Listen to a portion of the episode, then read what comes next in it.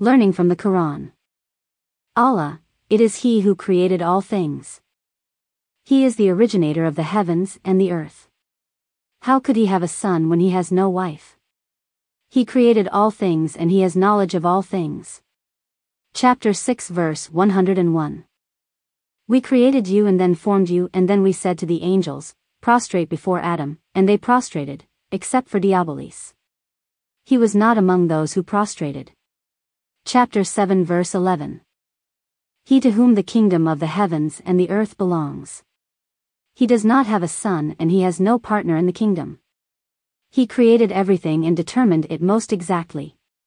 Chapter 25 verse 2 Do they not see that Allah, who created the heavens and earth, has the power to create the like of them, and has appointed fixed terms for them of which there is no doubt? But the wrongdoers still spurn anything but disbelief. Chapter 17 verse 99 whether you keep your words secret or say them out loud, he knows what the heart contains. Does he who created not then know? He is the all-pervading, the all-aware. Chapter 67 verse 13 to 14. Do those who do not believe and not see that the heavens and the earth were sewn together and then we unstitched them and that we made from water every living thing? So will they not believe? Chapter 21 verse 30. When Allah created both you and what you do. Chapter 37 verse 96.